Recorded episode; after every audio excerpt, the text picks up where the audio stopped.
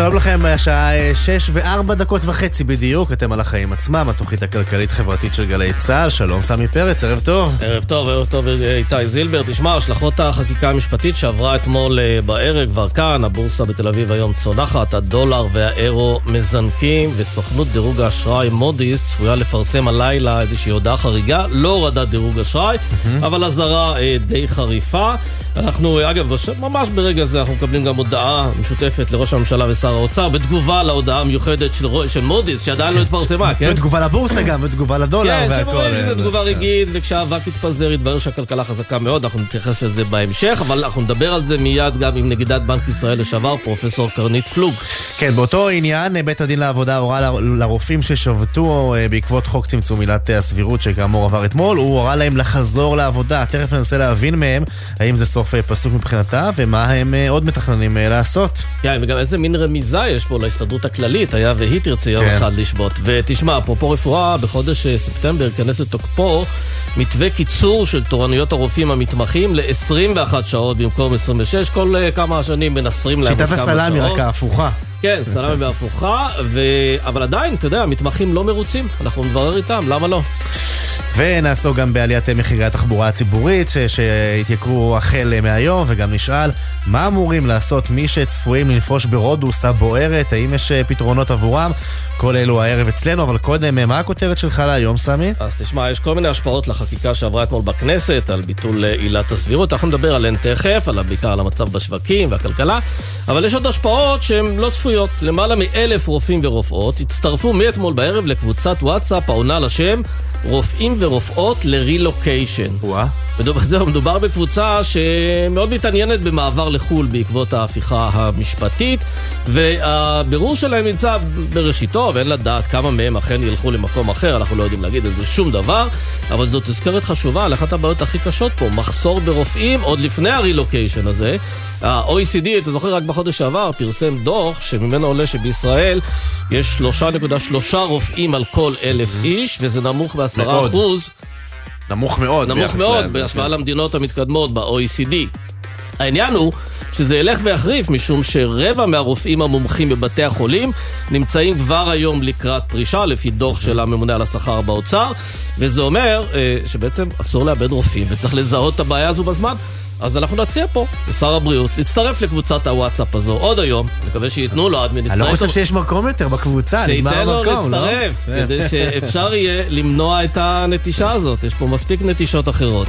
טוב, הכותרת הכותר- שלך היא... הכותרת שלי רלוונטית לא רק להיום, אלא בכלל לתקופה האחרונה, ואני מזהה איזו החרפה במצב, אז אני מרגיש בנוח להעלות את זה דווקא, דווקא עכשיו. תראה, סמי, איפה שאתה לא הולך, לאן שלא תפנה, איפה שלא תסובב את הראש, מישהו כבר ינסה לדחוף לך הלוואה, ולרוב זו הלוואה אחת שממש כדאי לך לברוח ממנה.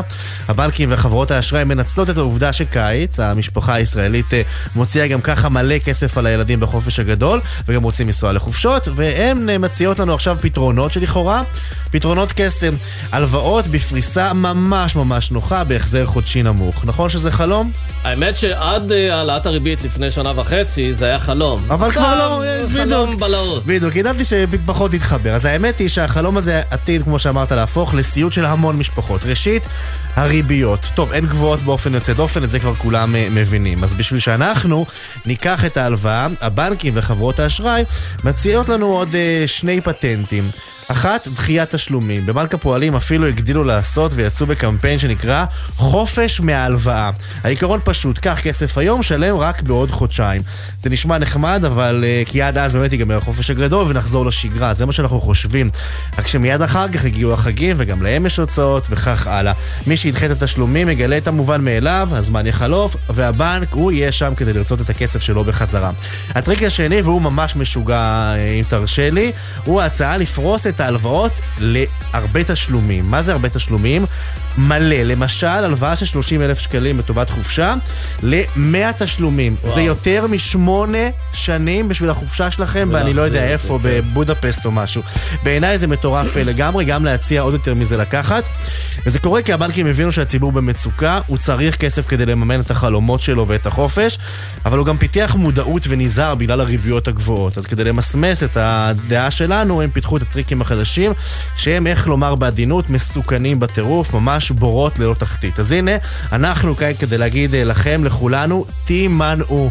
לא לקחת הלוואה לחופשה, ובטח שלא לפרוס אותה לאלוהים שישמור מהתשלומים. אתה יודע כמה אירועים וכמה חופשות וכמה בת מצוות יש לך בשמונה שנים? אז מה נעשה? לא נעשה לחופשות? לא, תצמצמו. כן, וצריך לזכור... השנה חייבים באמת, אין מה לעשות. בהחלט, וגם צריך לזכור שאפרופו התפתחויות עכשיו בשווקים, ואנחנו לא יודעים איך זה יקרה בשבועות הקרובים, יש מצב להעלאות ריבית נוספות. אז אה, נכון, זה ראינו, רק ייקר את ההלוואה. ראינו שהחלטת הריבית האחרונה בישראל כן. ובארצות הברית הייתה אומנם להשאיר, אבל נכון. זה עוד יעלה חזרה. בקיצור, זה עוד לא, יש פה עוד אה, צונאמי של אזהרות כלכליות שכדאי להיזהר ממנו. למשוך שפתיים, לא להתפתות לפרסומים, החיים עצמם, אנחנו מתחילים. אז נתחיל עם ידיעה ביטחונית. כן, נתחיל עם ידיעה ביטחונית. דורון קדוש פה באולפן, וכשהוא נמצא, זה אומר שיש עניינים ביטחוניים. נכון, שלום לכם. תראו, בואו נתחיל מהשורה התחתונה, ואיש שצה"ל אומר בדקות האחרונות, שהחל כבר תהליך הפגיעה בכשירות של הצבא לקראת אה, מלחמה, זאת אומרת הכשירות של צה"ל החלה להישחק והיא עלולה להיפגע באופן יותר משמעותי בתוך מספר שבועות, ואת זה אומרים בצה"ל מאחר שאנחנו כבר נמצאים יממה לאחר שעברה החקיקה המשפטית על אה, ביטול עילת הסבירות, וכבר מתחילים לראות את הגל, את הזרם של אנשי המילואים ש... קודם כל איימו שהם לא יגיעו להתייצב, והנה עכשיו, ביממה האחרונה הם מממשים את האיום שלהם, וכבר רואים, מספרים עדיין אין לנו. אני כן חייב להגיד לכם שאנחנו גם לא צפויים לשמוע מצה"ל עדכונים על מספרים כל הזמן, כי אומרים בצבא אה, שצריך אה, לקחת את הדבר הזה באחריות, הם לא מתכוונים לפרסם מספרים, מאחר שזה כמובן מידע... לא לעדכן את נסראללה, אני מניח. בדיוק, מידע, כן. מידע מאוד שימושי עבור האויב, אבל כן הם מתכוונים לצייר מגמות, אה, כדי לצייר את התמונת מצב הזו לציבור הישראלי, אז אנחנו אנחנו כבר בימים הקרובים צפויים לשמוע מצה"ל על המגמות, אבל כבר עכשיו אומרים, וזו שורה תחתונה חשובה מאוד, שהחל תהליך הפגיעה בכשירות.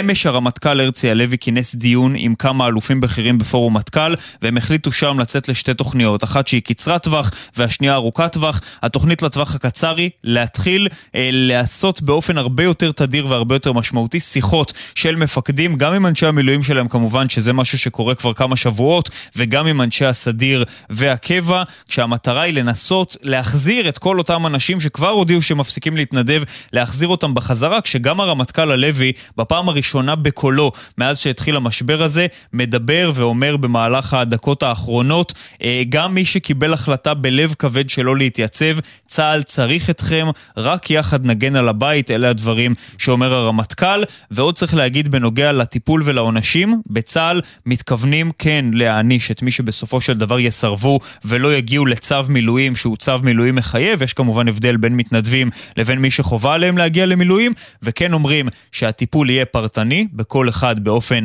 אה, מסוים לפי ההקשר, לפי המצב שלו, אבל כן גם מתכוונים לשמור על איזושהי אחידות בצבא ביחס לכל אותם כן. אנשי מילואים שלא מגיעים. שאגב, יש פה בעצם מין קרב בלימה מול אנשי המילואים, בידיעה שאם זה לא יעלה יפה, זה ידביק גם את חיילי החובה, הקבע? בדיוק, לגמרי. זאת אומרת, אה, בעניין המילואים זה כבר החל, וכמו שאומרים בצבא, התהליך התחיל, אנשי המילואים שלא מתייצבים כבר רואים אותם, והפגיעה בכשירות כבר התחילה, עכשיו מנסים באמת לייצר איזשהו קרב בלימה סביב אנשי החובה וסביב אנשי הקבע, וצריך גם להגיד, סביב הגיוסים. אני מזכיר לכם שבחודש הבא, חודש אוגוסט, מתחילה עונת הגיוסים לצה"ל, ויש כבר חשש ומוטרדות בצבא, שאפשרות שמלש"בים, מועמדים לשירות ביטחון, לא יגיעו ולא יתייצבו בשערי הבקו"ם ביום שהם אמורים להתגייס. אבל אנחנו רואים איזשהו מהלך מול אנשי הקבע של התרת חוזים, הרי בניגוד לחיילים בסדיר, שהם שם על פי חוק, הם, אנשי הקבע הם לא בחוזה מול הצבא.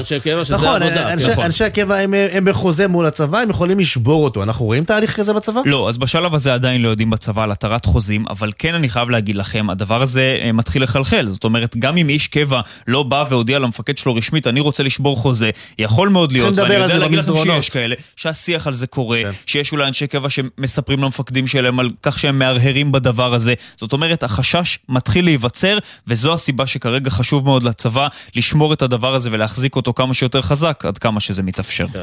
דורון קדוש, כתב לענייני צבא וביטחון, אה, תודה. תודה לכם. אתגר יוצא דופן. כן.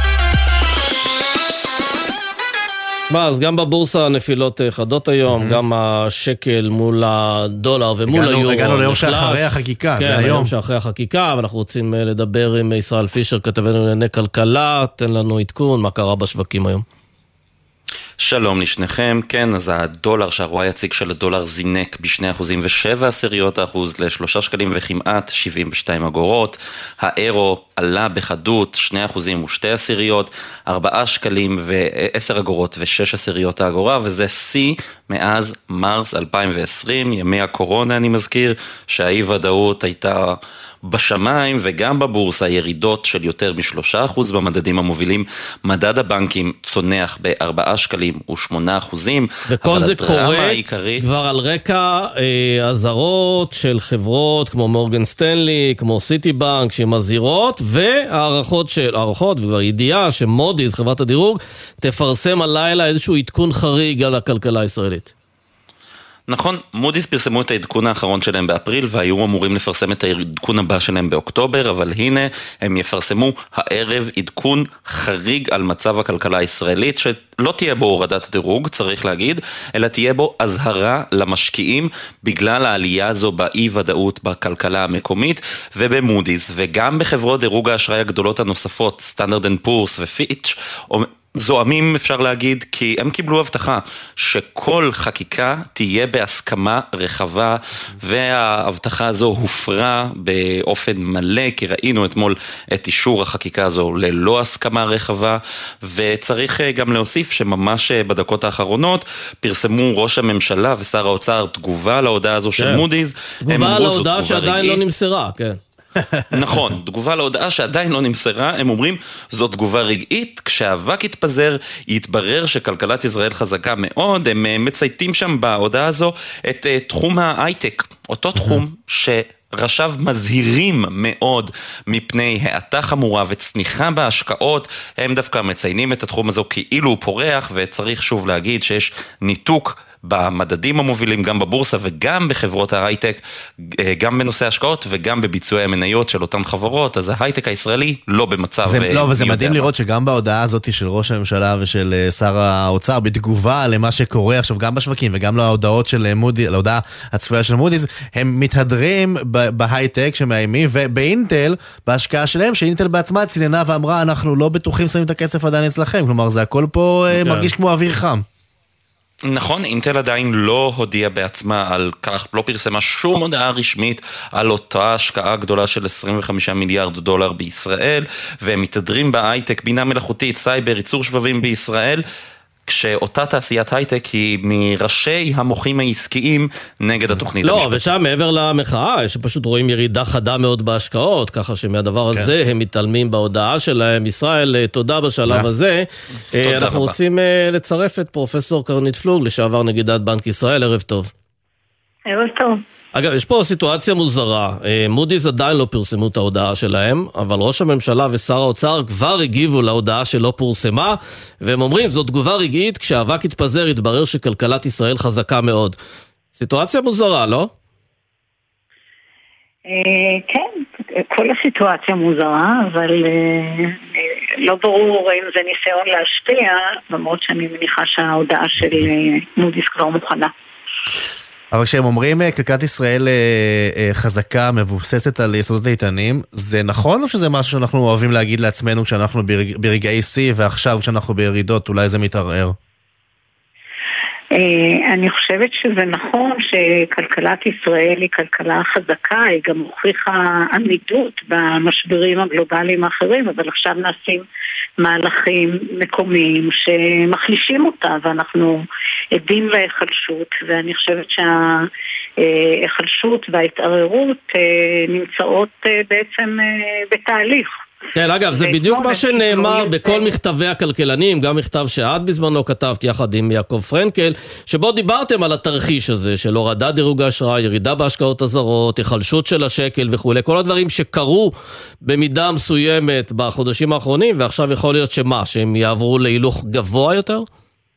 אז אני חושבת שכשהכלכלנים, או כשאנחנו כתבנו את המכתב, התייחסנו בעיקר לסיכון. כלומר, לסיכון שעלול להתממש, אבל עצם הסיכון הזה כבר הביא, אה, ראינו, לצמיחה בהשקעות בהייטק ולירידה של השקל ולירידה במדדי המניות שלנו ביחס לאלה שבעולם ועוד הרבה מאוד אינדיקטורים אחרים. אה, מה שקרה אתמול, אני חושבת שעברנו משלב שבו אה, היה תרחיש שלילי שהיה סיכון לכך שהוא יתרחש, לבעצם התחלה של התממשות של התרחיש השלילי הזה, כלומר לכך שבעצם מתחיל מהלך של החלשה של היכולת של בית המשפט לבקר את הממשלה, את הרשות המבצעת בצורה אפקטיבית. אה, ואני חושבת שהיום ההתייחסות גם של השווקים היא לכך שאנחנו בתחילתו של מהלך שבסופו של דבר אה, המצב של האיזונים והבלמים והיכולת לבקר את החלטות הממשלה תהיה פחותה בהרבה בהתאם להצהרות. כן, ואגב, מה, מה צפוי... יש לך איזושהי אינדיקציה מה אמורה הסוכנות אה, מודי'ס אה, להודיע? כי מדובר בסך הכל בהודעה חריגה שהיא לא כוללת הורדת אה, דירוג האשראי, אבל עדיין הודעה חריגה שלא תוכננה לצאת כרגע. יכול להיות שמרגישים שם מרומים, שהבטיחו להם שאם יעבור משהו אז הוא יעבור בהסכמה רחבה, והם גילו שזה לא המצב? אה, אני לא יודעת מה יהיה בהודעה הזאת, אבל ברור שתהיה שם אזהרה. אני חושבת שלפחות לגבי חלק, צריך להזכיר, אגב, מודי'ס הורידה את אופק הדירוג לחיובי ליציב נכון. בפעם האחרונה. אה, לעומת זאת S&P נמנעה מלהוריד את אה, אופק הדירוג, אחרי שלפי דיווחים ראש הממשלה הצהיר בפניה שהוא לא יקדם את החקיקה אה, ללא הסכמה רחבה. ופה אני חושבת שיכולה להיות בהחלט תגובה משמעותית לפגיעה בעצם באמינות של ההצהרות האלה. כן, האמינות הזו, היה ובאמת מודי'ס תבוא ותצביע על פגיעה באמינות, יכולה להיות מחר מתורגמת לתגובה אפילו יותר חריפה בשווקים? אני חושבת שאנחנו התחלנו לראות uh, תגובה חריפה וצריך uh, להזכיר שהתגובות גם בהיחלשות של השקל, גם בירידה של מדדי המניות, גם העלייה בפרמיות הסיכון, הם כבר חלק ממהלך והן עלולות להיות מואצות כשהיום הסיכון או ההסתברות לתרחיש השלילי אה, היא הרבה יותר גבוהה. אגב, את זה אמר גם מורגן סטנלי בהודעה שהם פרסמו. הם mm-hmm. פרסמו הודעה אה, ממש לא מזמן על יחס שלילי בעצם להשקעה ואיגרות החוב של מדינת ישראל. כן, אגב, כבר רואים עכשיו שיש אה, עלייה בתשואות האג"ח של ישראל לעשר שנים, נכון. עלייה מ-3.6 ל-3.9 אחוזים. עלייה בתשואות, אגב, צריך להגיד, זה שלילי. כלומר, זה ירידה במחיר, זה אומר שמסוכן להלוות לנו כסף. כן, שזה עולה יותר. והם מסבירים את זה, מסבירים את זה שבעצם תידרש פרמיית סיכון יותר גבוהה, והם אומרים שזה בגלל שהסבירות לתרחיש שלילי עלתה. כן. אה, ובעצם אה, הפרשנות היא שאנחנו בתחילתו של אותו תרחיש שלילי. ויכול להיות שאנחנו נראה משהו מאוד אה, מהיר וקטלני פתאום, כלומר איזו תגובה אלימה יותר של השווקים, כי בזמנו אני זוכר שאמרת לנו שזה לא ליניארי. זה לא עולה, את יודעת, כל שבוע באיזה שבריר אחוז, זה יכול לקרות פתאום ובצורה אלימה. כן, אתה לא, אני לא חושבת שאפשר לצפות בדיוק את הקצב שבו זה יקרה. אבל אה, אין ספק שכבר ראינו תגובה יחסית חריפה אה, בשווקים, גם אה, הפיחות החד שחל בשקל, גם מול הדולר וגם מול היורו, וגם את הירידה במדדים. עכשיו צריך, בנוסף למה שאנחנו רואים בשווקים, צריך לזכור שהתרחישים ששורטטו גם על ידי בנק ישראל וגם על ידי האוצר וגם על ידי קרן המטבע, זה לירידה משמעותית בתמיכה כתוצאה ממהלכים אם נהיה בתרחיש השלילי. התרחיש השלילי זה בעצם התרחיש שבו מקדמים את אותה חקיקה שמגבילה את בית המשפט ללא הסכמה. נדמה לי שאנחנו בהתחלה של התרחיש הזה, וזה כבר מדובר על אה, השפעות לטווח ארוך, שאגב, המוקד שלהם, אני חושבת, יהיה בהייטק, ושם אנחנו כבר רואים אה, פגיעה מאוד מאוד משמעותית גם בהשקעות בהייטק, גם ברישום של חברות הייטק בישראל. בעצם רוב החברות, או כמעט כל החברות שקמו לאחרונה, הסטארט-אפים נרשמו בארצות כן. הברית. איך אנחנו אבל נרגיש את זה כצרכנים, כמשקיעים, כחוסכים? אז קודם כל, כבר העובדה שהמדדי המניות פה יורדים כשהמדדים במקומות אחרים עולים, אומר שהחיסכון שלנו נפגע. מעבר לכך, אם הפיחות יימשך, זה בעצם אומר שמה שראינו לאחרונה, שזה בלימה של האינפלציה שהתחילה להסתמן, אולי היא לא תיבלם, כי ככל שיש יותר פיחות, זה אומר שהאינפלציה אה, מתגברת, וזה אולי יחייב גם את בנק ישראל באיזשהו שלב אה, להעלות אה, שוב את הריבית, mm-hmm. מה שכבר הסתמן כהתייצבות, אה, וזה אומר כמובן נטל יותר כבד של משכנתאות וכולי. העלייה בפרמיית הסיכון, שזה אומר שהממשלה תשלם יותר על החוב שלה, אומר שבעצם יהיה לה פחות כסף להוציא על השירותים לאזרח. Mm-hmm. הירידה בגביית המיסים מענף ההייטק, שהוא עתיר מיסים, הוא בערך רבע מהמיסים הישירים נגבים מענף ההייטק. אם תהיה פגיעה אה, חריפה בהייטק, זה אומר הרבה פחות אה, מיסים, זה אומר שהגירעון יגדל ויהיה יותר יקר לממן אותו, וגם, כדי לא להגדיל אותו עוד יותר, הממשלה תצטרך גם לקצץ בהוצאות. ושוב, פגיעה בחינוך, בבריאות. כלומר, זה בעצם אה, כדור שלג שהולך ומתגלגל, ירידה בהכנסות המדינה, ירידה בהכנסה הפנויה שלנו כמשפחה, כי יש לנו יותר התחייבויות לבנק והן יותר מתייקרות, ו...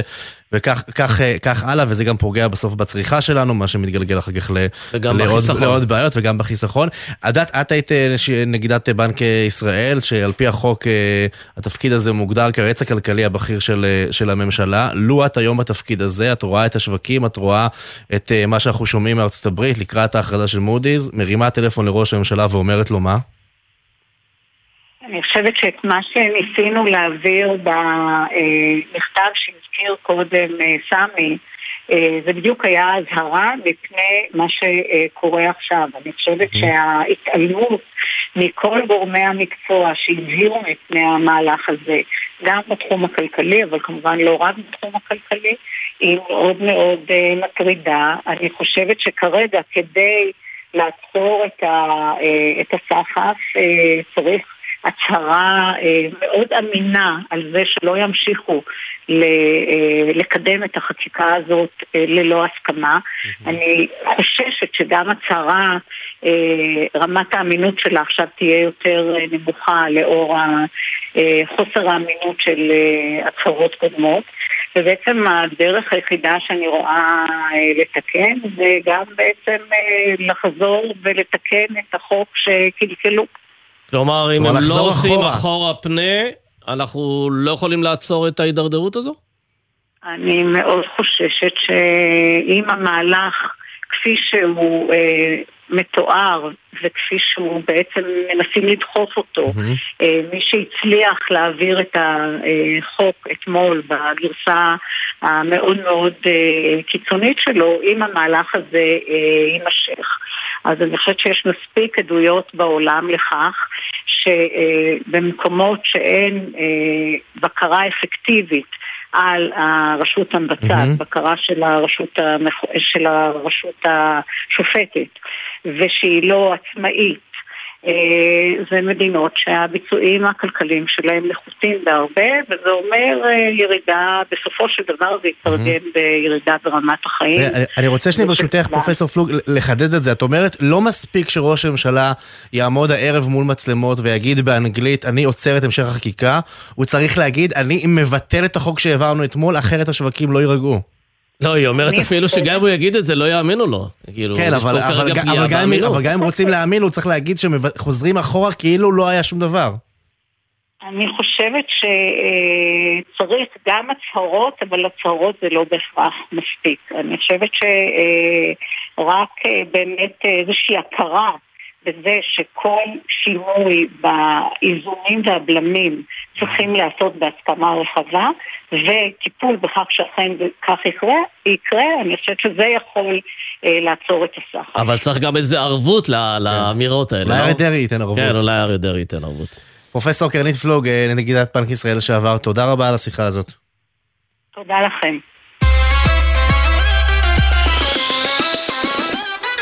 טוב, אז הרופאים הודיעו שהם אה, משביתים בעקבות אה, מעבר החוק שהחוק כן. עבר. בית הדין לעבודה חשב קצת אחרת, איתנו טלאור מריסון, כתבתנו לענייני בריאות, שלום. שלום.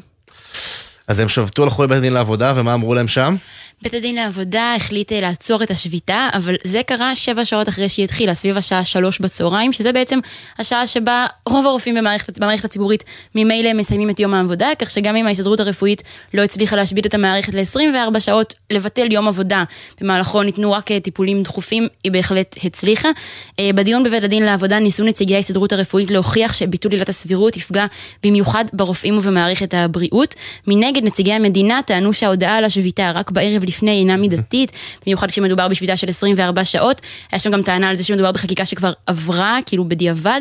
אמ, מה, מה אתם שובתים? הדבר כבר אה, הוא מעשה עשוי. אמרו במיוחד שביתה כזו, אפשר נגיד לצמצם אותה לשעתיים, משהו שהוא... אה, סמלי. סמלי יותר, כן. אה, נגיד ששר הבריאות משה ארבל נכח בדיון לכל אורכו במשך שלוש שעות, במהלכו הוא הציע להסתדרות הרפואית פשרה, הוא אמר להם מתוך הבנה תסיימו את השביתה בשעה אחת. היה שם דווקא שיח יחסית יפה לתקופה הזו של הרבה הבנה וכבוד הדדי בינו לבין פרופסור ציון חגי. מה שנקרא עכשיו באים. כן, אפשר לומר. אגב, הדבר המעניין שאומר שם אה, השופטים, הם אומרים, התרשמנו שהחששות שהוצגו לנו על ידי ההסתדרות הרפואית, הם חששות עתידיים ובשלב זה תיאורטיים בלבד, שזו הייתה אחת הביקורות על הרופאים, שבעצם אומרים, עילת הסבירות תפגע בטיפול הרפואי, אבל יכול להיות שהם צודקים, רק שזה לא קורה מחר בבוקר. כן, הם גם אומרים, אה, לא הוכחה פגיעה עכשווית כלכלית בציבור הרופאים. בעצם אה, העורכת הדין אה, אורנה לין של ההסתדרות הרפואית מציגה, נגיד לדוגמה, מצב בו שר הבריאות יכול, מתוקף, אני חושבת, סעיף 29, סעיף כלשהו הם, יכול לשנות את כל תנאי השכר אה, של הרופאים. ואז אה, קם אה, ציון חגי, פרופסור ציון חגי, ואומר, על שר הבריאות הזה אני סומך שהוא לא יעשה את זה, אנחנו לא יודעים מי עוד יבוא. אז ממש, גם בדיון היה כן. איזושהי הסכמה שיכול להיות שהצהרות לא יגיעו מיד כתוצאה אה, מהחקיקה. גם זה בדיוק העניין של החקיקה, יכול להיות שהממשלה הנוכחית היא נהדרת ותעשה הכל נהדר, אבל משאירים פתח לממשלות עתידיות לעשות מה שהן רוצות. כן, ממש כך. נגיד גם שחברי ההרכב התייחסו לשביתה הזאת, לאורך שלה, אמרו, אנחנו סבורים ששביתת מחאה בת שעתיים היא לגיטימית ויש בה כדי לממש את זכות המחאה. הם גם התייחסו להודעה קצרת הטווח על השביתה וכתבו לא מצאנו כי הייתה דחיפות בקיום השביתה היום במועד שנקבע וכי לא ניתן היה להמתין מספר ימים בודדים על מנת להקטין את הנזק למטופלים ולתת למדינה זכות להתגונן מפניה.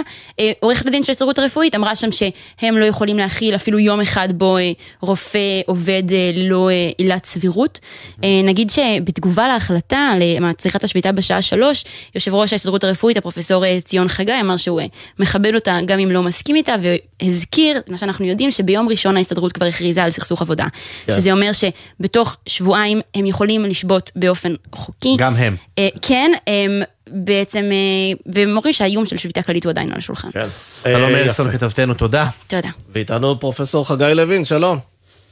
שלום, ערב טוב. יושב ראש איגוד רופאי הציבור, בריאות הציבור, ותשמע, אתה זה שלחץ ולחץ ולחץ על שביתה, והנה עשינו שביתה, עשינו, אתם עשיתם שביתה, ובית הדין אומר לכם, אה, תשמעו, אתם מדברים פה על חששות אה, מאוד אה, תיאורטיים כרגע, אז מה, שגיתם בזיהוי העילה האמיתית לשביתה הזו?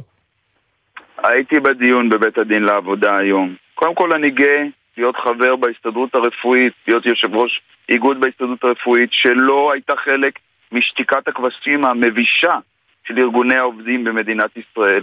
שמענו בדיון טיעונים מאוד משכנעים, ולא על זה היה הדיון, על כך שביטול עילת הסבירות פוגע פגיעה אנושה בבריאות. עכשיו אני חייב להגיד לכם, זה לא מחר, זה כבר אתמול. מערכת הבריאות כבר לא מתפקדת. אלפי רופאים לא ישנים כמו שצריך בלילה. אנחנו לא יכולים להתרכז בטיפול במטופלים שלנו כמו שצריך, כשברחובות העם זועק כנגד ההפיכה אבל את זה אפשר להגיד כן. על כל בעלי המקצוע, גם טייסי אל על אולי לא ישנים בלילה, וגם... הרבה אנשים אה, מוטרדים, זה לא, לא סיבה. לילה לא ישנים בלילה, אבל זה בסדר. דווקא לדבר הזה לא הייתה מחלוקת היום בבית המשפט, להבנה שהמקצוע הרפואי יש לו אתיקה רפואית ייחודית, פרופסיונלית. הוא נשען על עקרונות של צדק, שוויון ועזרה הדדית. עכשיו, הממשלה הזאת היא לא רק מאיימת, היא עושה, היא כל יום מכניסה לנו לא רק אצבע בעין, אלא אצבע בתוך הלב וחותכת חתיכות מתוך מערכת הבריאות. גם בדיון עצמו כשל השר ארבל בלשונו ואמר, רופא עמית, שעכשיו היה דיון על רופא עמית. לא, כבוד השר, זה לא רופא עמית שזה רופא חלופי. מדובר בעוזרי רופא שבהתדיינות דיברנו על כך שהם יעברו הכשרה על ידי המועצה המדעית של ההסתדרות הרפואית כדי שהם באמת יוכלו לעזור לרופאים. במקום זה, כאקט של נקמה, יושב ראש ועדת הבריאות הודיע שהוא ימדר את ההסתדרות הרפואית מכל עניין. סגנית שרת האוצר, שהיא אחראית על תקצוב מערכת הבריאות, באה ואומרת, אני עכשיו אתנקם, בעצם היא תתנקם בחולים ובמטופלים. זאת ממשלה מופרעת, שאנחנו לא יכולים לסמוך כן, עליה. אבל חגי, תגיד לי, ברגע. ש... אבל ברגע שהחלטתם לקיים את השביתה הזו היום, בעצם יום לאחר ההעברה של החוק לביטול עילת הסבירות, אה, בעצם גם באתם אה, מאוחר, כי החוק כבר עבר, וגם מבחינת בית המשפט, הוא אומר, אה, זה עוד מוקדם, עוד לא ראינו בעצם את הפגיעה, אז משהו פה בטיימינג התפקשש לכם. לא, לא, דווקא אני חושב שהטיימינג היה מצוין ומאוד הוכיח את עצמו. הרי הייתה גם שביעת אזהרה לפני. הרי השביתה בפועל התקיימה היום, ואנחנו עשינו את כל המאמצים למזער את הפגיעה במטופלים. מי שלא הספיקו להודיע לו, אז הוא קיבל את הטיפול, וגם התחייב יושב ראש ההסתדרות הרפואית שאנחנו נעשה כל מאמץ כדי שמי שהחמיץ אה, ביקור או טיפול יקבל אותו בזמן הקרוב ביותר. אנחנו אלה שקוראים את עצמנו כדי שהמטופלים יקבלו את השירות הטוב ביותר. אבל לצורך רפואה מונעת, כדי למנוע את הנזק האדיר קיצור תוחלת החיים במדינת ישראל, אני אומר לכם חברים, לא פחות מזה, אנחנו הולכים להיות מערכת רפואה של מדינת תגיד- עולם שלישית. לא סתם היום נפתחו קבוצות שאתם אמרתם בפתיחה, קבוצות רילוקיישן שאני לא שותף להן, כי לי אין ארץ אחרת ואני הולך להילחם כאן על המדינה ועל הדמוקרטיה ועל הבריאות הישראלית. אגב, מה המשמעות שאם באמת אלף רופאים שוקלים רילוקיישן, נגיד שרק עשרה אחוז מהם עושים רילוקיישן, זה נזק... אה, 100 רופאים, מה- זה הדבר. אני שואל, אני שואל אותך גיא, זה לא משמעותי מבינים, למערכת? אתם, לא מבינים, אנחנו ערב תשעה באב, מדובר פה בחורבן, אנחנו ראינו את זה במדינות אחרות שעברו הפיכה. מה שקורה שכבר היום מאות רופאים החליטו שהם לא חוזרים לישראל בחודשים האחרונים, הם מאריכים את השהות שלהם בחו"ל כי הם לא יכולים לעסוק ברפואה במדינה זה לא פרופסור. לוין, אז לאן, אז לאן אנחנו הולכים? היום בית המשפט, בית הדין לעבודה, אה, נתן לכם אה, אה, תשובה על עניין ההשבת- ההשבתה הנוכחית. לאן המאבק הזה עוד אה, מתקדם? קודם כל, אנחנו הרופאים והרופאות וכלל עובדי הבריאות, כי גם הגענו היום ל... אה, מול יושב ראש ההסתדרות ואחר כך עשינו אספה כללית, אנחנו נחשוב בדיוק מה אנחנו עושים, אבל אנחנו נמשיך להתנגד בכל האמצעים כדי להגן על המטופלים ועל מערכת הבריאות. ההסתדרות הרפואית הכריזה סכסוך עבודה, עוד 13 יום ניתן יהיה להשבית או לעשות פעולות אחרות במערכת הבריאות, וזה מה שיקרה, הממשלה הזאת היא פשוט מחריבה את כל מה שיקר במדינה, כולל את מערכת הבריאות, והציבור כולו, ברובו המכריע, יוצא להתנגד, ואנחנו כל פעם נעשה צעדים אחרים. מחר אנחנו מתכננים ללבוש לבוש בבתי החולים שייצג את, ה, את המחאה שלנו, אם זה שחור לאות אבל ואם זה אדום כדי לייצג את זה שאין בריאות בלי דמוקרטיה. אנחנו נמשיך ונפתיע את, את הממשלה הזאת, אוקיי. כי היא לא עוצרת גם לא באדום. פרופסור חגי לוין, יושב ראש איגוד רופאי בריאות הציבור, אה, תודה. תודה לכם, שנהיה בריאים. תודה. אנחנו יוצאים להפסקה קצרה, שתי דקות ועשר שניות ומיד נשוב.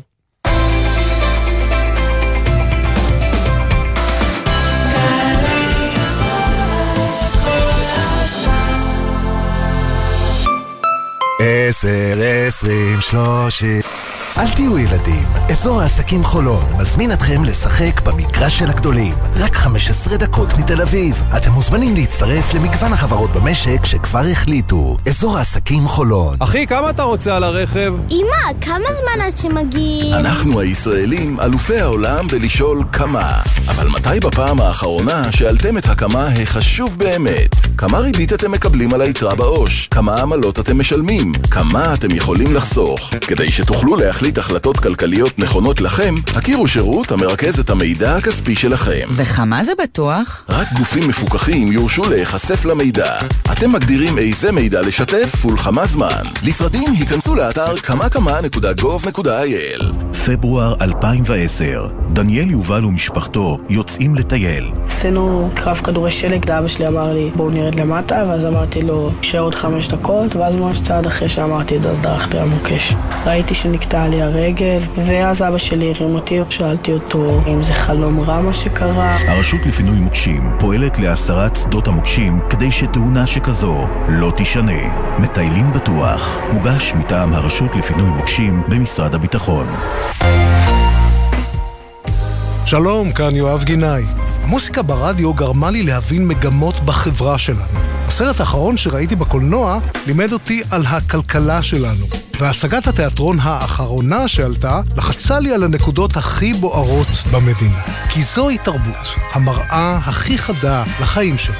ולכן, בכל שישי בבוקר אני שואל, מה יהיה בתרבות? מה יהיה עם יואב גינאי? שישי, תשע בבוקר, גלי צה"ל. עכשיו בגלי צה"ל, סמי פרץ ואיתי זילבר עם החיים עצמם. חזרנו. אני רואה שהדוח של אה, מודי'ס מופץ, אני ככה מנסה לקרוא אותו תוך כדי, הם כבר מתייחסים גם להשפעות על ההייטק, ומתייחסים לסיפור של אה, הטייסים שמשהים או מסרבים בעצם להגיע למילואים. לאימונים, כן. הם מדברים על אה, סיכונים שהלכו וגדלו, וחלקם גם התממשו בהשוואה לדברים הקודמים שהם אמרו. יש עלייה בסיכונים למוסדות פה. וגם, הם מדברים על בעצם סכנה לאיזה משבר בין, ה, בין המערכת המשפטית לבין המחוקק, לבית המחוקקים, לכנסת. אה, מה שנקרא משבר חוקתי. משבר חוקתי, משבר כן, חוקתי כן. משבר חוקתי. אה, וגם אומרים שכל העניין הזה עם הטייסים, אה, גם יכול להביא להגדלת סיכונים גם בזירה הביטחונית, יותר אלימות מול הפלסטינאים. כן, אז הם מדברים פה על, על רשימה בעצם של עלייה בסיכונים, מה שאומר שכנראה ראש הממשלה ושר האוצר קיבלו את זה. אם אנחנו מקבלים את זה עכשיו... אז הם ראו את זה כבר. יש מצב ו... שזה הגיע לידיעתם ואנחנו מזכירים אופן, שהתגובה שהם הוציאו הרשמית כן. היא זו תגובה רגעית. כלומר, מודי זו תגובה רגעית למה שקורה ואנחנו בסדר. כן, אז העברתי את זה גם לחברנו ישראל פישר. תכף אנחנו נביא את, זה קצת יותר את עיקרי הדוח הזה. יצא ממש רגע, נכון? כן, כן, שנייה זו. ממש בהפסקה. אתם לא רואים, אבל סמי פה עם הטלפון ועובר פה וקורא באנגלית ומתרגם לנו תוך כדי. אנחנו נשארים בנושא הזה ואומרים ערב טוב לאבי ניסנקורן, מי שהיה שר המשפטים ויושב ראש ההסתדרות, שלום. שלום, ערב טוב. אמ, הגענו ליום שאחרי אה, אתמול בעצם, ליום שאחרי אה, התחלת החקיקה, אה, חוק צמצום עילת הסבירות עבר, אנחנו שומעים מהממשלה ומחברי הכנסת שהדבר הבא הוא הוועדה למינוי שופטים, לאן אנחנו הולכים, איך זה הולך להתקדם מעכשיו? קודם כל יום שחור, ומי שמקבל כוח רוצה עוד כוח, זה לא, זה לא מפתיע. וכל פעם שהם יקבלו עוד כוח, הם יצאו עוד כוח. אנחנו בממשלה בהפרעה, אין ספק. אבל רגע, כנגד הכוח הזה, ראינו גם כן הפעלת כוח מאוד משמעותית של הציבור שמוחה במשך 30 שבועות, וראינו דברים שלא ראינו בעבר, כמו אה, אלפי אנשי מילואים ומאות טייסים שבאים ואומרים, אנחנו לא נשרת אם זה יעבור. אה, וראינו הפעלת לחץ מצד אה, נשיא ארצות הברית, ג'ו ביידן. ראינו באמת הרבה הפעלת כוח גם מהצד השני שלא עזרה. מה זה אומר? שצריך יותר כוח? לא, או שצריך פשוט להסתכל על התגובות בשווקים ולהבין שהנה האיומים והאזהרות מת, אה, מתממשים. קודם, קודם כל, האחריות על, אה, על אה, לנהוג בצורה אחראית היא על הממשלה. בואו לא נתבלבל מי, מי פה בעצם נושא בעול של האחריות. האחריות על הממשלה. אני קראתי היום, למשל פרשניות של, של משפטנים, שחלקם ניסו להיות מעורבים בפשרה בימים האחרונים, שאמרו שני הצדדים לא בסדר. יש צד אחד שהביא חקיקה מאוד מאוד דרקונית. חקיקה, דרך אגב, החקיקה בוועדת חוקה יצאה בצורה עוד יותר דרקונית. כי הכניסו שם לרבות מינויים בצורה ברורה, והכניסו לרבות אי-מס בצורה ברורה. ואנחנו, יש גורם אחד אחראי. עכשיו, מה שמדהים, שלא אכפת להם מה קורה למדינה. שיש לך ציבור ענק בחשש, שיש, גם אם יש מחלוקת על, על ריסון או לא ריסון בית המשפט העליון. מה המחיר? מה המחיר לא, לא להיות בפשרה, להתנהג בצורה חד צדדית? המחיר לכלכלה, לביטחון, ללכידות הלאומית, לחברה הישראלית. כן, אבל אבי, אתה יודע, דיברת קודם על הפעלת כוח, והיה לך בעבר גם כן עמדת כוח, כמה עמדות כוח, אבל אחת מהן הייתה כיושב ראש ההסתדרות, וראינו שדווקא יושב ראש ההסתדרות הנוכחי, ארנון בר דוד, אה, אה, מקשקש עם הנוגעים בדבר, אה, פוגש פה, פוגש שם, אבל לרגע לא הפעיל את כוחו בסיבוב הזה. אה, עכשיו, הוא, אחרי שהחוק עבר, אז הוא אמר שהוא אה, יכריז על סכסוך עבודה, כן, ואולי בפעם הבאה... גם היה שם זיגזוג, אני לא אשבית המשק על עילת כן, כן. הסבירות, ואז בעצם אני כן אשבית, ואני כן אלך בית הנשיא. יכול להיות שזה היה המכפיל כוח החסר פה במשוואה הזאת, שהיה יכול לעצור את האירוע? אז תראה, א', קראתי את המאמר שלך בנושא הזה. עכשיו, אני, אני רוצה להגיד לך משהו. א', אני לא לוקח על עצמי את התפקיד של יו"ר הסתדרות, כבר כמה שנים יו"ר הסתדרות, ואני לא רוצה לבוא בנעליו של ארנון, הוא עושה את העבודה שלו, mm-hmm. ואני לא פה באיזשהו גורם מבקר עליו. אבל אני רוצה להגיד כמה דברים כן. אחד, אה, אתמול, לא משנה מה היו עושים, החקיקה הייתה עוברת. כי כשמישהו מתנהג בחוסר אחריות ולא אכפת לו כלום, וזה מה שקרה אתמול, אז החקיקה הייתה עוברת גם, גם אם ההסתדרות הייתה משביתה את המשק. זה דבר ראשון. דבר שני, אין ספק שבמשטר דמוקרטי חלש, גם ציבור העובדים יהיה חלש, וגם ציבור המעסיקים יהיה חלש, וגם ארגון העובדים, וגם ארגון המעסיקים, וגם העיתונות. זאת אומרת, כל גורם מאזן בדמוקרטיה יהיה פה חלש. אנחנו רואים את החולשה של הכנסת, רוצים מאוד להחליש את, את, את הבתי משפט, הרי זה לא רק עילת הסבירות. המטרה המוצהרת היא להחליש את בתי המשפט, להחליש את שומרי הסף, כי זה לא רק עילת הסבירות, המטרה המוצהרת זה ששומרי הסף ידעו שאפשר לפטר אותם או למנות אותם אם לא מתיישרים ל, ל, לרצון, ה, לרצון השולט, שזה הממשלה. Mm-hmm. ומה, ואנחנו רואים כבר את הרצון להחליש את העיתונות, אנחנו רואים כבר את המעשים שנעשים בפועל. לא, אנחנו שומעים, כל, כל יום אנחנו שומעים אה, חבר כנסת אחר מהקואליציה שאומר שצריך לפטר את היועמ"שית, זה ממש על השולחן, זה כמעט מפתיע שעוד לא קרה. כן, עכשיו אני חושב שאתה שואל אותי מה, מה קדימה? אין כן. למי שרוצה לחיות במשטר דמוקרטי שום ברירה אלא להמשיך למחות. שום ברירה. עכשיו אני רוצה להגיד לך, אני הייתי בהמון מאבקים. לא, אבל מחאה לא עזרה. אתה אמרת ששום דבר לא היה עוזר אתמול. מה זה אומר? איך מעלים הילוך? שנייה, אני רוצה להגיד לך איזה משהו. אני הייתי בהמון מאבקים. אני מבין את הרצון, שהוא רצון אנושי גם, אה, ורצון של ודאות, הרי בסוף אנשים רוצים ודאות. אני מבין את הרצון לשובר שוויון.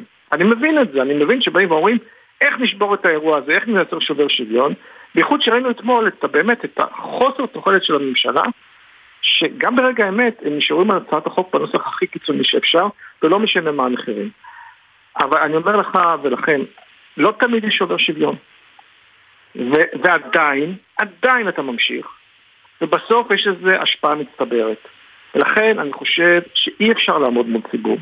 בסוף, בסוף, בסוף הממשלה לא יכולה להילחם בעם שלה. הרעיון של השובר שוויון זה לא כדי לשבור אף אחד, אלא כדי לייצר ודאות. תחשוב שבעצם, אם אנחנו עכשיו כל הקדנציה של הממשלה הזו, אנחנו לא יודעים כמה זמן היא תימשך, אה, בכל מושב יהיה עוד סוגיה, תהיה עוד סוגיה על הגריל, ואנחנו נעבור את אותו, את אותו, אתה יודע, את אותו לחץ שאנחנו עוברים כבר הרבה מאוד חודשים. זה כל הזמן שחיקה מתמשכת של הרבה מאוד דברים, הרבה מאוד כוחות ויכולות.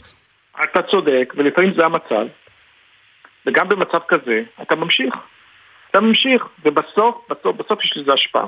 כן. בסוף, גם הצד השני, שלצערי, אני אומר צד שני, זה אמור להיות הלכנו כולנו ביחד, כן? כן. גם הצד השני הממשלה, שבעצם מתעלמת מהציבור, כן. מתעלמת מהחששות, ומוכנה בכל מחיר לפלג את העם, בסוף, גם לה יש את, את הנקודת שבירה שלה. ואני אומר, צריך להמשיך, ולהמשיך, ולהמשיך, ולהמשיך, אין ברירה. Okay. אנחנו במצב שאין ברירה כי נלחמים על הדמוקרטיה, זה, זה פשוט מצב של חוסר ברירה. אוקיי. אבי ניסנקורן, שר המשפטים לשעבר, יושב ראש הסתדרות לשעבר, תודה. תודה, ערב טוב. תודה.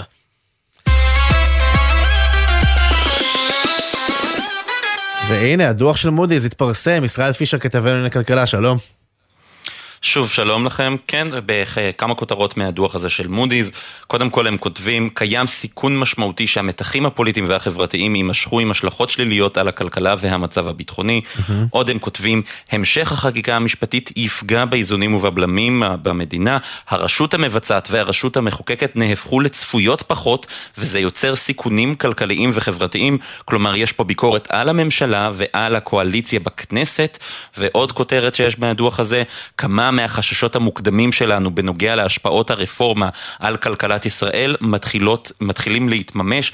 השקעות ההון סיכון בחברות הייטק ישראליות ירדו משמעותית ואלה אזהרות ששמענו את כולן, ואנחנו רואים שהאזהרות האלה בעצם עכשיו מגיעות לגופים הבינלאומיים, mm-hmm. יש כאן ביקורת חריפה, אה, אה, גם כל מה שהם אומרים שהרשות המחוקקת והרשות המבצעת נהפכו לצפויות פחות, זו כבר ביקורת ממשית על הבטחות צריך, שניתנו להם צריך גם להזכיר, אפרופו זה, שהשר סמוטריץ' הוא זה שאמר כל הזמן, חייבים להעביר עילת סבירות, כי זה ייצר ודאות למשקיעים ולעסקים, כי אז בית המשפט לא יוכל בעילות כאלה שונות ומשונות. נכונות לבטל עסקים, אז הם אומרים בדיוק להפך. הרשות המבצעת וחוקרת פשוט נכון, לא צפויות. בכלל עכשיו.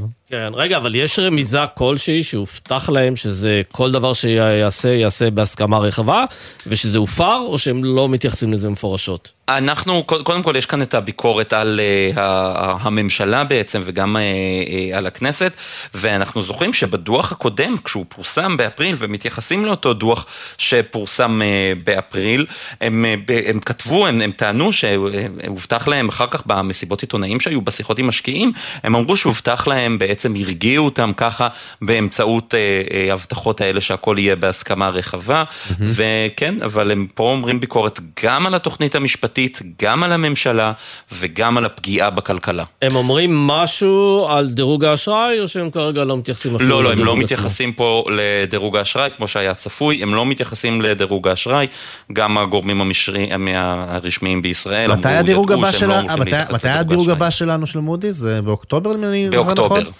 באוקטובר. אבל זה, אני חושב שאפשר לומר שיש פה איזה קריאת כיוון למה הולך להיות שם, בטח לא תהיה העלאת דירוג. לא, עלה הדירוג ממש לא על הפרק, אבל uh, עד אוקטובר יש, יש עוד קצת זמן, זמן, צריך uh, להגיד. לא הרבה, אוגוסט לא עובדים, חגים, זה. מהבהבת. כן. לא, אז לא, צריך להגיד, נורות האזהרה כבר הבהבו, זה כבר לא הבהוב, זו, זו כבר התאונה, היא אולי לא, תאונה קטנה הוא, יותר, אבל היא תאונה. העניין הוא שבשבועות האחרונים הייתה איזו תחושה שבאמת אה, בסוף תושג איזושהי פשרה, והמילה פשרה, אני חושב שזה לא. מה שחברות הדירוג נכון. והמשקיעים מחפשים. מחפשים רק את המשפט נכון. שאומרים להם, חבר'ה, הסכמנו. הסכמה רחבה, כן, כמו שאומר... בדיוק. אגב, כמו שאומר ביידן, כי גם הם רואים כן. שביידן פונה אלינו, אה, גם לציבור וגם, וגם למנהיגים ולראש הממשלה, וזוכה לכתף כן. קרה והתעלמות, אז גם הם מבינים מזה משהו. וכשהם רואים תוצאה של 64-0, הם מבינים שהסכמה רחבה זה אין לא. פה. אה, יש פה יותר מזה, גם יש פה ביקורת על התוכנית המשפטית עצמה. לא רק על כל מה שקשור להסכמה, לא ברור שהסכמה מכניסה ודאות, אבל גם על התוכנית עצמה. ישראל פישר כתבנו, אה, תודה, תמשיך לצלול בדוח הזה של מודי'ס. תודה רבה. נדבר על החיים עצמם. יאללה, זה, זה, זה שם התוכנית. בדיוק, אז מחירי התחבורה הציבורית עלו ב-12% מהיום. גל ג'רסי, כתבנו לענייני תחבורה, שלום. שלום, ערב טוב סמי, ערב טוב איתי. אה, כן, אז ממש כמו שאמרת, 12% של עלייה החל מהיום, העלייה היא רק באפליקציות התשלום, ביום ראשון זה גם יחול על הרב-קו. אה, בואו נדבר שנייה, בתכלס, נסיעה באוטובוס תעלה מחמישה וחצי שקלים, אה, מה שהיה לפני, לפני היום, לשישה שקלים.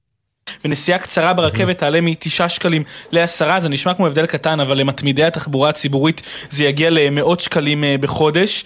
כבר חודשיים שמשרדי האוצר והתחבורה מנסים אה, למנוע את אותו עלייה, נפגשים אה, על בסיס שבועי, אבל אנחנו מקבלים מתוך השיחות האלה הבנה שיש איזושהי גרירת רגליים, ועובדה שגם היום וגם אתמול ניסו, אה, מנסים להיפגש ולמנוע את העלייה הזאת, ופשוט לא מצליחים להגיע להבנות, גם לא מבינים למה היינו צריכים לחכות עם זה לדקה ה-90, כשהיום נפגשים, כשהעלייה כבר נכנסה לתוקף בשביל לנסות למנוע את העלייה. המום תקוע סביב אה, דרישת האוצר שהכסף ש... יגיע על מנת לסבסד את העלייה הזאת, יבוא מרפורמה של השרה רגב, שהיא מתכננת להתחיל בספטמבר, רפורמה שנקראת צדק תחבורתי, שהיא אמורה להוזיל את הנסיעה אה, בתחבורה הציבורית. צריך להגיד, זה שינוי נוסף בתעריפי התחבורה הציבורית, אחרי שהשרה מיכאלי עשתה אחד כזה לפני פחות משנה. ב, כן, אז, אז הרפורמה של רגב באה, ל, ל, היא אומרת שהיא באה לתקן את העוול שנעשה ברפורמה של מיכאלי. Mm-hmm. מיכאלי עשתה את רפורמה דרך שווה, אה, רגב רוצה לעשות את צדק תחבורתי שתוזיל mm-hmm. ב-50% את הנסיעה בפריפריה. האוצר אומרים זה לא הגיוני שבזמן אה, שלכל עם ישראל מתייקר אה, המחיר ב-12%, רק לתושבי הפריפריה יהיה הנחה של 50%. אז שם זה תקוע בעמום הזה. היום אומרים לנו שמשרדי התחבורה הביאו כיוונים חדשים. על מנת לפתור את הבעיה הזאת, אה, והם ביקשו לבחון אותם, אז אנחנו נחכה לתשובה מהפגישה. ועוד דבר שקצת מתסכל, אפשר לומר, אה, שמשרד התחבורה פשוט לא טרחו להודיע על אה, העלאת המחירים הזאת. זאת אומרת, אני היום הגעתי לאוטובוס וגיליתי את זה, אם אני נוסע רגיל, וואו. גיליתי את זה פשוט כי ראיתי כמה עלה לי החיוב. משרד התחבורה לא עדכן אף אחד, אפליקציות התשלום עדכנו רק לאחר שככה היו שאלות של נוסעים. וזה נראה לי די... אה, חשבו שכאילו לא, לא שמים לב לזה, כאילו אנחנו עסוקים במשהו אחר, במחאות, בחקיקה, בדיוק. ולא נשים לב שאנחנו נוסעים היום לעבודה, אז משלמים יותר. נהדר. בדיוק. אה, טוב, זה לא נגמר, אנחנו מקווים שיגיעו שם להסכמות בין האוצר לתחבורה והמחיר אה, ירד, למרות שאני מודה שאני סקפטי. אה, גל ג'רסי, כתבי ענייני תחבורה, תודה. תודה רבה לשניכם.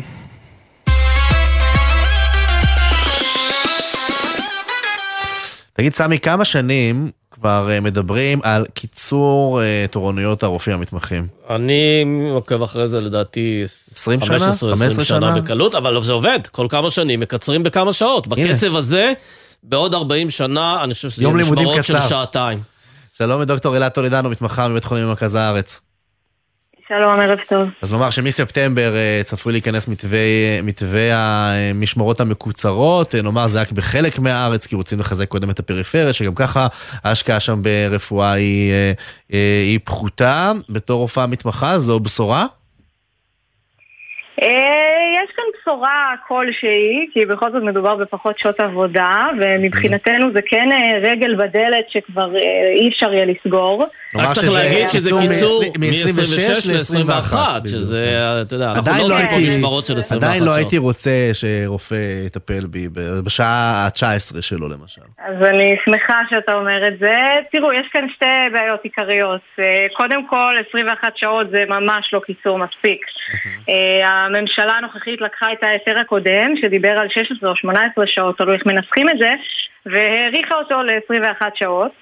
אה, ואז אני אשאל אתכם שאלה פשוטה, כמו שכבר אמרתם, אה, כמו שאתם הייתם עולים לאוטובוס עם נהג שנוהג ברצף 26 שעות או 21 שעות, וזה לא הבדל כל כך גדול, בשתי השאלות האלה התשובה עליהן היא לא. כן, התשובה, אה, התשובה, התשובה, לא, צריך להגיד דוקטור טולדנו שהאמת באמת היא, התשובה היא באמת אה, לא, באינסטינקט. אבל עובדתית, זה מה שקורה פה המון המון המון המון שנים. אז אולי זה עובד. אז אה, זה לא עובד, זה לא עובד. אני רואה את זה יום-יום, הבתי חולים מתפקדים באופן גרוע מאוד. אגב, זו השוואה נכונה ל... אני כן רוצה... אלעד, זו השוואה נכונה לנהג, כי נהג באמת נוהג. משמעית. ורופא, כן, בכל זאת, הוא נכנס, נכונה. יוצא, קצת יושב, קצת נח, חוזר, זה לא בדיוק אה, כל הזמן על ההגה. בוא, בוא, בוא למשמרות הוא לא אורתופדיות באיכילוב. אין שם מנוחה בתאונות דרכים של סוף השבוע. אין מנוחה וזו הקבלה מדויקת בעיניי וכל מי שמנסה לנסח את זה אחרת או כאילו זה מורכב, זה, הוא פשוט מסבן אותנו, מרמה אותנו וכנראה שמה שעומד לנגד עיניו זה לא טובת הציבור או הרופאים והרופאות במדינת ישראל. השאלה אם עכשיו אה, זה משהו בדרך ואתם אומרים אנחנו מפסיקים אה, להיאבק על זה, מפסיקים, היו שביתות, היו הפגנות, היו הרבה מאוד עניינים, אנחנו שוכחים את זה, זה לא היה לפני כל כך הרבה זמן, אה, או שאתם אה, אומרים אנחנו ממשיכים במ- במאבק המשמעותי שלנו, או שמבינים את המערכת ואומרים זה השלב הראשון לקראת יישום טוב יותר של אה, תוכנית עתידית. אה, אז תלוי את מי אתה שואל, אני אישית אה, והרבה מחבריי אה, לא ממש מסתפקים בזה. אני גם רוצה לדייק, כי כמו שאמרתם בהתחלה, מי שהולך ליהנות, במרכאות, מהקיצור הזה, כן. זה קומץ כל כך קטן של מתמחים, מדובר בפחות מחמישה אחוז מהמתמחים בארץ, כן? למה ועשרה בעצם כל כך מעט? אז כי- הקיצור מתחיל בעשרה בתי חולים בפריפריה בלבד, בשלוש מחלקות בלבד. כלומר, זה אומר שבעצם למעלה מ-7,500 מתמחים בשאר הארץ ימשיכו לעשות תורנויות של 26 שעות ולסכן את החיים שלנו ואת החיים של, החיים של המטופלים שלנו.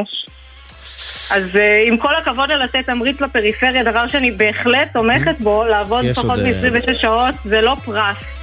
יש- אה, זה תנאים הכי בסיסיים ואלמנטריים שצריכים לחול על כל המתמחים בארץ.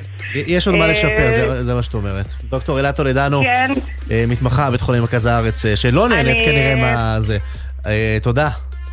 אפשר. להוסיף עוד כמה דברים בנימה אישית? יש לך משפט אחד, כי אנחנו ממש עוד חצי דקה עוזבים פה. אז אני רוצה להגיד שאני עכשיו בהיריון ואני לא עושה תורנויות בזכות ההיריון הזה, והמקצוע הזה הפך לדבר אחר. כלומר, בלי התורנויות האלה, אז אה, לא שיהיה בשעה טובה. ומזל טוב על ההיריון, ואנחנו תודה חייבים רבה. אנחנו חייבים לסיים, לסיים. חייבים לסיים. ברק בטש ועמל סייקס לוי הפיקו, זיו העניין לביצוע הטכני, נגע גביש בפיקוח הטכני, רן לוי עורך הדיגיטל, אני איתי זילבר, סמי פרץ, תודה. תודה, תודה. נהיה. כאן גם מחר, ביי.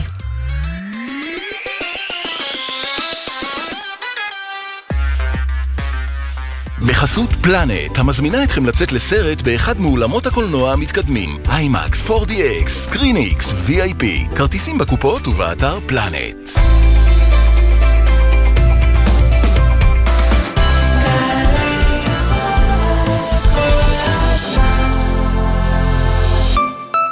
יצואנים, תעשיינים וחברות עסקיות. רוצים לייצא לחו"ל? לפרוץ לשווקים חדשים? תוכנית כסף חכם מחכה רק לכם. כ-80 מיליון שקלים יוענקו במסלולים ייחודיים ליצואנים מתחילים או מנוסים. עד חצי מיליון שקלים לחברה. אל תוותרו על הסיוע. עכשיו תורכם לגדול לעולם הגדול. המקצה פתוח רק עד 20 באוגוסט. מהרו להגיש. לפרטים חפשו ברשת כסף חכם, או היכנסו לאתר מנהל סחר חוץ במשרד הכלכלה והתעשייה. כפוף לתנאי התוכנית. תגיד, יכול להיות שאתה מסנן אותי? גם ככה אני חמה עליך.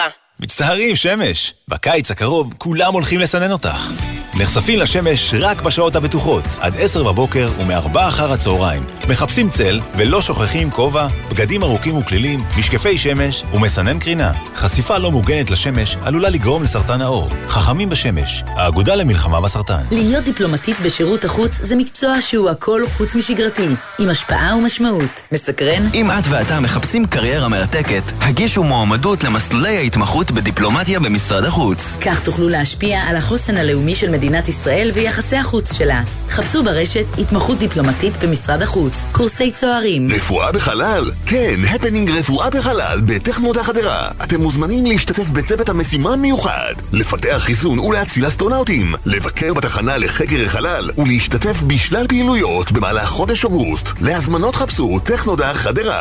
מיד אחרי החדשות, עידן קבלר